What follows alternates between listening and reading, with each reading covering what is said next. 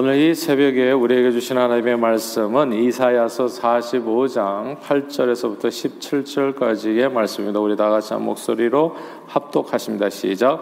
하늘이여 위로부터 공의를 뿌리며 구름이여 을을 부를지어다 땅이여 열려서 구원을 싹트게 하고 공의도 함께 음돋게 할지어다 나 여호와가 이 일을 창조하였느니라.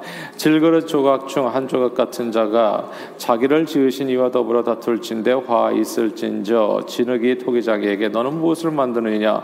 또는 내가 만든 것이 그는 손이 없다 말할 수 있겠느냐?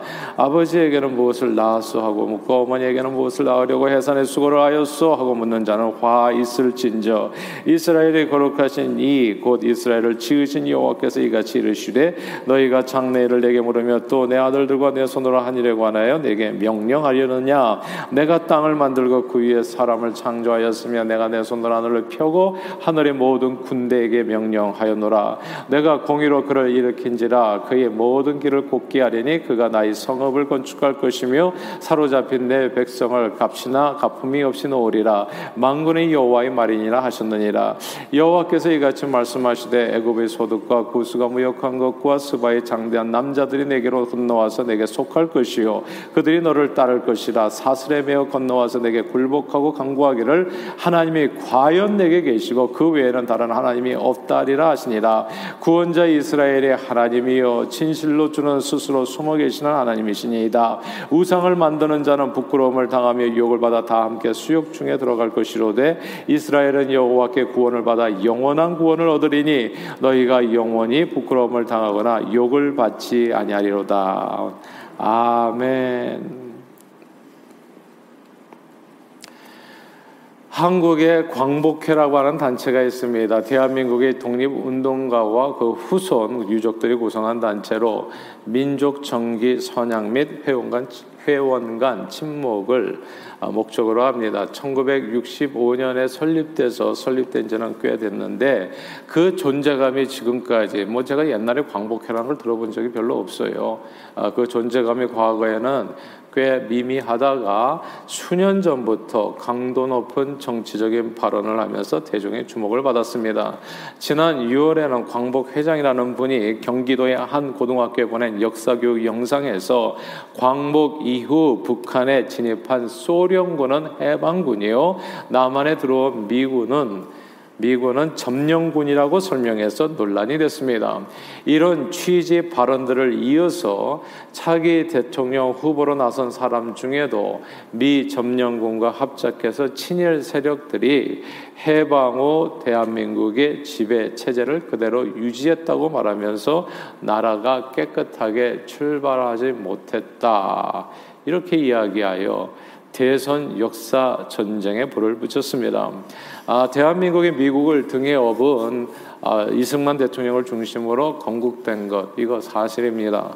그리고 건국 이후로 친일파 세력이 집권한 것 이것도 역시 사실입니다.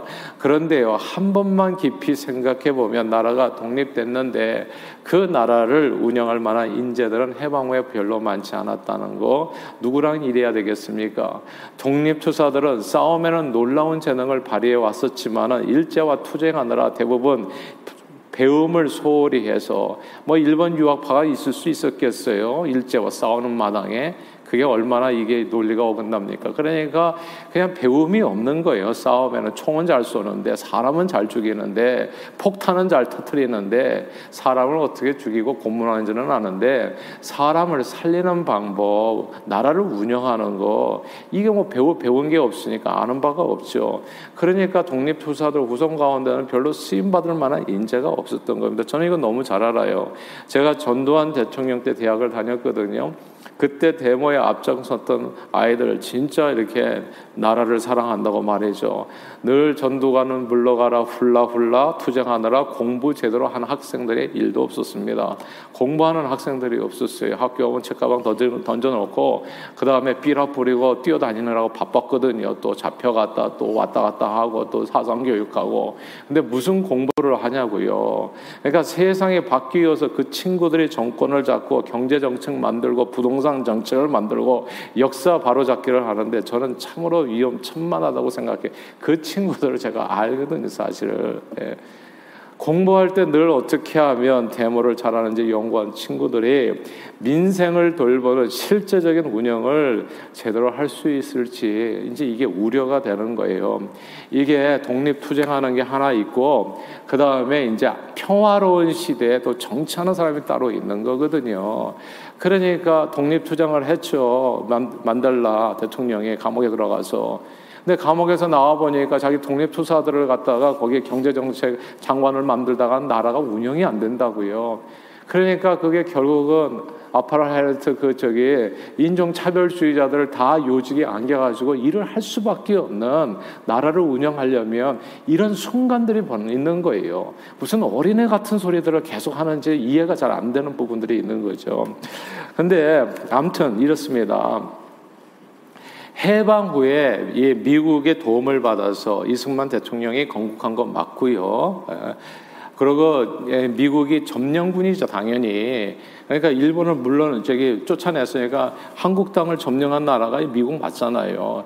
이게 다 단어가 틀린 게 아닌데 해석에 문제가 있는 거 사실은. 그러니까 미국의 도움을 받아서 이승만 대통령이 건국한 건 맞고 일제 시대에 일본에 잘 보여서 일본에 진짜 잘 보여서 착실히 공부하고 일제에 그 이렇게 그 뭐랄까 비호 아래 각 관청과 일터에서 조금이라도 배운 사람들이 일, 말하자면 소위 일제에 부역한 부역한 사람이 이 말을 잘해야 되는데 일제 부역한 사람들이 이승만 대통령과 함께 나라의 요직에 앉아서 어, 나라를 운영한 것이 맞습니다. 이렇게 세워진 나라에 대해서 오늘날 말이 많은 거죠. 이렇게 일제 부역한 일제 부역한 민족의 반역자들이 어떻게 이렇게 오늘날까지 떵떵거리며 잘 살 수 있느냐? 이것이 광복 회장의 말인 거거든요. 너무나 억울하다. 독립 유공자의 후손들의 입장에서 볼 때는 너무나 힘들다. 복장이 터질 일이라는 거예요. 거예요. 나라 독립을 위해서 피를 흘리고 많은 희생을 한 우리들은 이렇게 비참하게 살아가고 그렇게 일제히 부역해가지고 그때도 잘 살았던 사람들이 지금까지 잘 살아게 이게 정의로운 세상인가? 이게 진짜 복종이 터질 질문이 되는 거 아니겠어요? 그런데 저 여기까지는 세상에서 하는 얘기고 세상에서 하라고 얘기하면 돼요. 그냥 거기까지 우리가 기독교인이 나설 일이 없어. 그런데 역사를 우리는 하나님의 시각에서 해석해야 됩니다. 이게 성경에서 역사 해석 방법이 있어요. 그 내용을 말씀을 나누는 겁니다. 우리가요 좋아하든지 싫어하든지 그 방식이 아 진짜 볼 때는 정말 이게 마음에 안 든다. 우리가 좋아하든지 싫어하든지 상관없이 진짜 놀라운 사실은 이거예요. 그것이 하나님께서 우리 민족을 독립시킨 방식이었다는 거. 그리고 그것이 오늘날까지 우리나라를 발전시킨 하나님의 방법이었다는 거예요. 하나님, 하나님께서 하신 일. 이렇게 누군가에겐 복장 터지게 독립을 얻게 한 그 하나님의 방법이 우리는 생각할 때, 어, 대한민국에만 있었다. 이렇게 보기가 쉽잖아요. 아, 대한민국은 진짜 태어나서는 안 될 나라. 근데 그게 아니라 그게 오늘 본문이에요. 이 성경 말씀이 그 얘기를 하는 거라고요. 보세요. 하나님께서는 남유다를 바벨론 제국에 망하게 하셨습니다. 그런데 남유다가 망할 때의 상황을 잠깐 복귀해 보면 원래 남유다는 바벨론의 속국이었어요. 그때만 그때만 해도 뭐 힘에 눌려 가지고 조공을 바치는 그런 나라였다는 거죠. 근데 이 남유다의 마지막 왕이 누구였냐면 바벨론이 세운 왕 시드기야였습니다. 바벨론이 내가 너를 왕으로 세워줄 테니까 이제 더 이상 이제 반기를 들지 말고 말 잘 듣고 이렇게 조금 바치라고 할 때 잘 바치고 우리가 뭘 원할 때는 잘 들어달라. 이렇게 해가지고 군신 관계를 맺어가지고 시드기야를 이제 왕으로 이제 세운 거예요 이렇게. 근데 이 시드기야가 이 바벨론의 압제에 눌리다 보니까 점점 이게 속이 좋지가 않은 거예요. 그래서 다른 몇몇 신하들과 함께 나라 독립을 항상 꿈꾸었던 겁니다. 시드기야는 이 압제에서 우리가 언제까지 살아가나 말이지 독립해야지.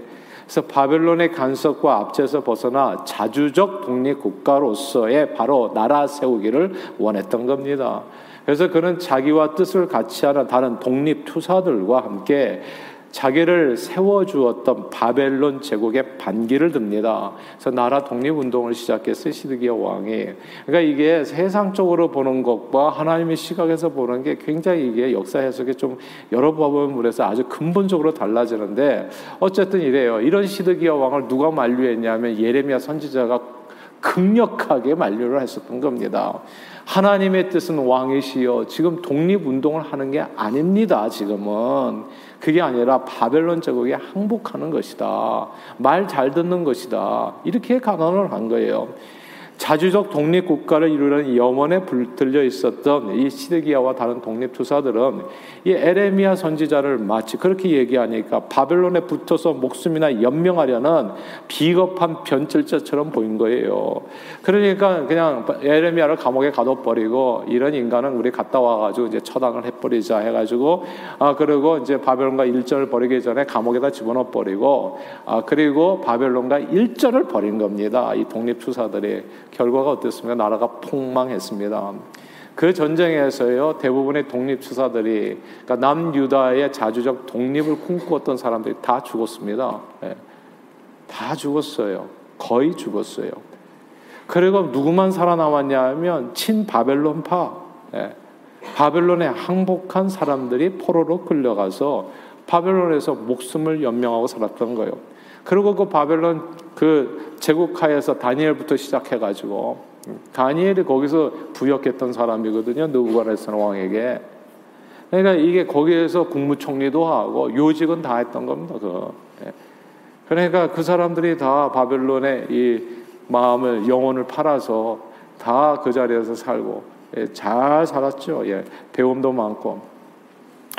그런데 이렇게 한 70년쯤 세월이 지나고 나니까 바벨론이 바사 제국에 망하게 됩니다.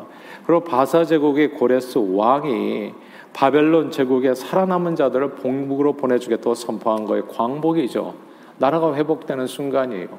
이 노예 백성들이 뭘 잘한 게 없어요. 그러니까 지금 제가 이렇게 한국에서 이런 얘기들이 되는 거 보면 참 이게 일이 잘 풀리고 나니까 너도 나도 내 공이라고 자기 공이라고 막 이렇게 평생 먹고 살 거 챙기고 참 우습다라는 생각이 많이 드는데 사실은 이 노예 백성들 독립투사들이 한 일이 일도 없어요. 그 얘기를 하는 거예요. 이사야 선지자가 너희들이 자꾸 지금 나서 가지고 내가 했네, 네가 했네 웃기다. 하나님이 하셨다. 헷갈리지 말아라. 네. 광복 나라가 회복된 순간을 하나님께서 주셨다고요. 세상을 점령한 점령국, 세상을 점령했었던 점령국이었어요. 예. 점령국의 바사 제국입니다. 그 말이 틀린 게 하나도 아니에요. 세상을 점령했으니까 이 바사 제국의 왕이 유다를 다시 회복시켜 준 겁니다. 이스라엘 백성들 가운데 이런 방식의 회복을 그런데 무척 힘들어 했었다는 사람이 있었겠습니까? 없었겠습니까? 당연히 있죠. 예.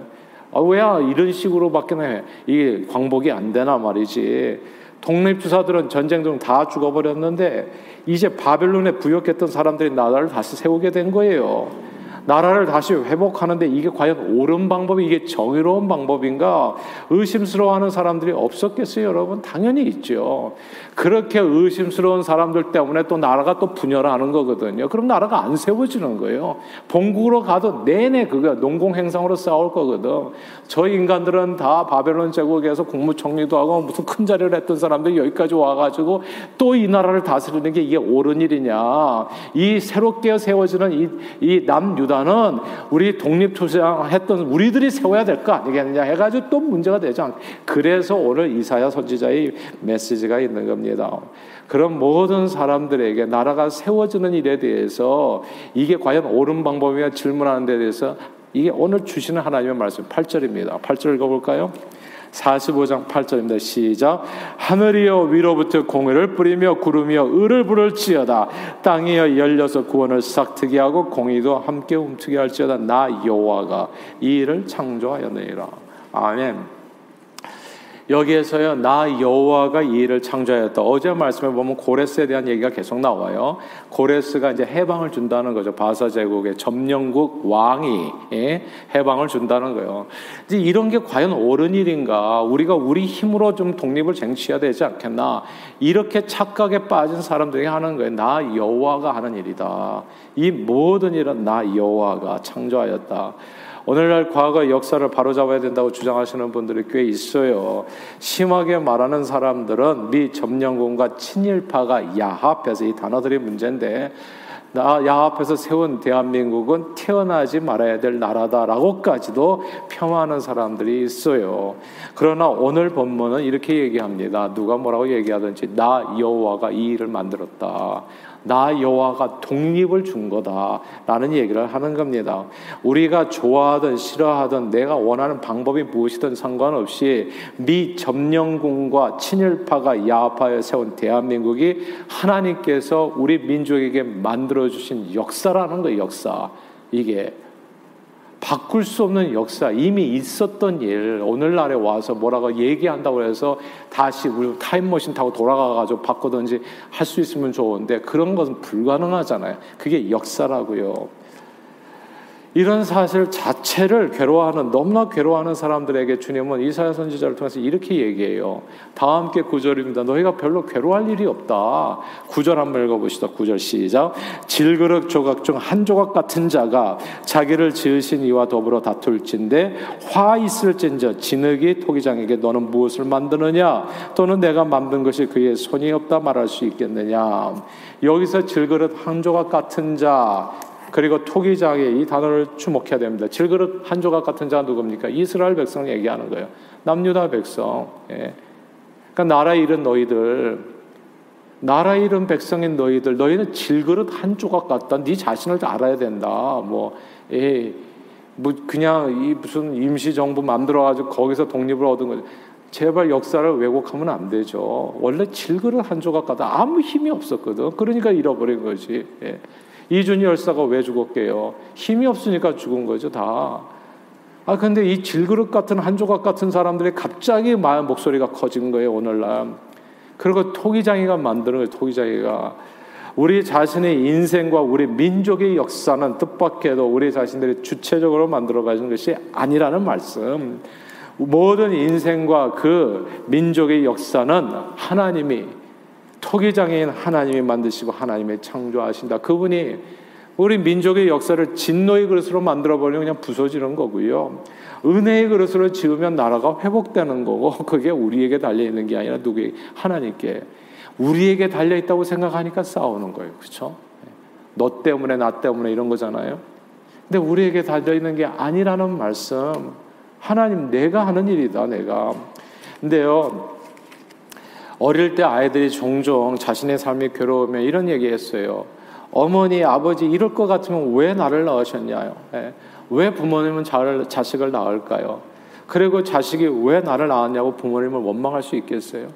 우리 대한민국 왜 이렇게 태어났나요? 이렇게 얘기하는 사람들이 많잖아요. 그렇게 얘기하는 사람들에 대해서 오늘 또 10절입니다.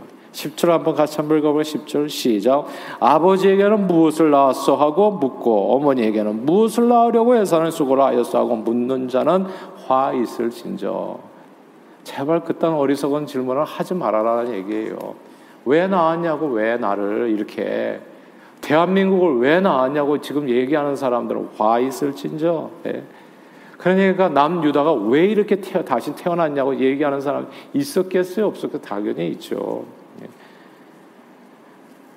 남유다 왕국이 바사왕 고레스 점령국 왕을 통해 가지고 자유독립을 얻게 되는데 왜 그리 나라가 세워졌냐고 묻는 이는 화 있을 것이라는 말씀입니다. 성경은 나라를 잃어버린 이유는 이렇게 얘기해요. 독립투사가 없어서 나라를 잃어버렸다 이게 아니고 나라를 사랑하지 않은 매국노 때문에 나라가 망했다. 저는 어렸을 때부터 그 이완용 씨라는 얘기를 많이 이완용 씨를 한 번도 본 적이 없어요. 예. 근데 그 사람 때문에 나라가 망한 줄 알았어요. 그래서 한동안 이게 무슨 말도 안 되는 얘기냐고요. 예. 그게 아니죠. 나라가 망하는 유일한 이유를 성경은 얘기합니다. 그것은 하나님께서 그 나라를 패망케 했기 때문입니다. 예. 그러니까 나는 창조도 이렇게 얘기하잖아요. 나는 은혜도 주는 사람이자 하나님께서 환란도 주시는 하나님이라고. 예. 빛도 주지만 어두움도 지으시는 하나님이라고. 그러니까 이게 다 하나님이 하신다는 거. 그러니까 이게 그러니까 나라가 망하는 유일한 이유는 하나님께서 그 나라를 패망시켰기 때문이거든요. 세상의 주인은 내가 아닙니다. 우리는 모두 질그릇 한 조각이요. 그 질그릇으로 무엇을 만들까 연구하고 만드시는 분은 누구? 창조하시는 하나님. 남유다가 망한 이유는 그래서 선지자들이 내내 얘기했죠. 첫째 하나님을 저버렸기, 말씀을 저버렸기 때문에 두 번째 우상을 섬겼기 때문에 마찬가지로 조선이 망한 이유도 역시 하나님을 저버렸기 때문이요. 고종 왕부터 시작을 해가지고 망해가는 그 속에서도 무당을 데려다가 집을 지어주고 점치듯이 예. 그래 나라를 운영했기 때문에요. 어떻게 그 나라가 다시 살 수 있겠어요? 그러니까 다 왕부터 그러니까 그러니까 다시 되찾은 이유는 뭡니까? 일제 36년간 독립 투쟁한 사람들 때문에 나라를 광복했습니까? 아니죠. 그 기간에 사실 나라를 다시 되찾는 나라를 잃은 사건이 바로 우리 죄로 인함이라는 이 하나님의 심판임을 깨닫고 회개하며 진짜 다니엘처럼 예루살렘에서 문 세 번 열어놓고 말이지 하루에 세 번씩 기도한 사람들에 의해서 하나님께서 그 백성을 불쌍히 여겨서 미국 점령국 왕을 통해서 우리나라에 독립을 주신 거 아닙니까? 예. 진짜 이분 삐뚤어져도 말은 바로 하렸다고 그게 사실 아니냐고요. 그러므로 저는 저와 여러분들이 역사를 통해서 배운 이 소중한 교훈을 잊지 않고요. 다시는 우리 자신과 우리 한인 공동체가 어려움을 겪지 않도록 우리의 삶에서 두 가지를 하셔야 됩니다. 첫째, 우상을 제거해야 돼. 하나님보다도 더 사랑하는 것이 우리에게 있어서는 안 돼요. 그리고 두 번째는 하나님 말씀에 순종하시는 겁니다. 그러니까 제가 1, 2, 3대를 자꾸 얘기하는 게 뭐겠어요? 하나님을 잃으면 언제든지 망할 나라였어요. 하나님을 잃으면 언제든지 망할 내 인생이라고요. 하나님을 잃으면 언제든지 망할 우리 미래 후손들이라고요. 그게 내가 누가 뭘 잘하고 잘못해가지고 인생 만들어야 하나님이 창조하시는 세상. 우리는 질그릇 한 조각이라는 것을 절대 잊어서는 안 됩니다. 토기장이가 누굽니까? 하나님이시라고요. 우리 미래를 창조하시는 분은 하나님이십니다. 그래서 오늘 이 새벽의 기도가 중요한 겁니다. 제가 딴 건 없어도요, 항상 새벽에 나와서 정말 어떤 설레이는 마음 가지고 주님 앞에 나와. 이게 역사를 지어가는 순간이거든요. 하나님 앞에 무릎 꿇는 거. 예. 내가 주님 앞에 살든지 죽든지 나는 하나님 없으면 살 수 없습니다. 주님 나를 불쌍히 여겨주시옵소서. 하나님께서요 짓고 싶은 대로 지어 우리 인생이 질거를 한 조각하고 하나님 손에 있거든요. 이걸로 가지고 그냥 부숴버리든지 아니면 아름답게 만들든지 그 하나님의 마음에 달려 있어요. 근데 놀랍지 않습니까? 하나님께서는 교만한 자를 멀리하시고 겸손한 자를 가깝게 하신다고요. 겸손이란 게 뭡니까? 하나님 앞에 무릎 꿇는 게 겸손이거든요. 예배자가 되는 게 그 겸손이라고요. 주님 앞에 내 힘으로 사는 게 아니라 매일같이 하나님 오늘 하루도 일용할 양식을 주옵소서. 일용할 양식 기도 안 해도 먹고 살 수 있다는 생각이 있잖아요, 솔직히. 그럼에도 불구하고 일용할 양식은 주님으로부터 옵니다. 나를 불쌍히 오늘 나를 지켜 주시옵소서. 기도하고 강구하고 매달리는 사람들, 그들의 삶을 하나님 하나님께서 시내가에 나온 시절 그것을 과실로 맺어가지고 모든 행사가 형통하도록 주님께서 역사해 주시는 겁니다. 오늘 이 새벽에 잘 오셨어요. 그러니까 늘 이런 마음으로 살자. 하루도 주님 앞에 기도하지 않고 깨지 않으시고 하루도 주님 앞에 기도하지 않고 잠들지 않는 항상 그래서 쉬지 말고 기도하라는 게 무슨 뜻이겠어요? 쉬지 말고 주님을 의지하라는 뜻이거든요. 주님의 말씀에 붙들려서 그러면 너희가 수치를 당하는 일이 없다고 오늘 성경에 얘기하잖아요. 근데 왜 수치를 당하고 왜 나라가 팔리냐고요. 왜 우리가 노예 백성이 되어야 되냐고요. 당연하죠. 하나님을 떠나게 되면 무슨 희망이 있냐고요. 그 순간부터 그렇게 되는 거거든요. 그러므로 모든 이런 쓸데없는 대선 역사 논쟁에 우리 크리스천들은 숟가락 하나 보탤 일이 전혀 없다는 거. 우리는 그냥 하나님 바라보고 우리가 삶이 어디 지경에 이르렀든지 늘 주님을 믿고 의지하고 말씀에 순종해서요. 오직 주님의 은혜로 아름답고 복된 주체적인 하나님의 나라를 하나님이 다스리는 그런 아름다운 나라를 여러분의 가정에 이루어 가 실수 있게 되기를 주님의 이름으로 축복합니다. 여러분의 가정에 그리고 교회 그리고 이 땅에 이루어가는 저와 여러분들이 다 되시기를 주님의 이름으로 축원합니다. 기도하겠습니다. 사랑해 주님 고맙고 감사합니다. 역사를 통해서 우리는 교훈을 배워야 된다. 반드시 역사를 통해서 얻어야 될 교훈은 딱 하나. 역사의 주인공은 우리가 아니라는 거. 우리는 질그릇 한 조각이에요. 역사 속에서. 역사를 만들어 가시는 분, 창조하시는 이 일을 창조하시는 분은 하나님이라는 거. 그 구원의 하나님이 우리가 기도하고 강구하고 주님을 붙들 때 언제나 구원의 은총을 베풀어 주신다는 거. 이 사실을 마음에 품고 누구를 원망하지도 않고 불평하지도 않고 주어진 모든 일에 항상 하나님의 은혜에 감사하며 언제나 우리의 삶에서 모든 우상을 제거하고 주님의 말씀에 순복하여 겸손한 기도로 승리하는 저희 모두가 되도록 축복해 주옵소서. 예수 그리스도 이름으로 기도합니다. 아멘.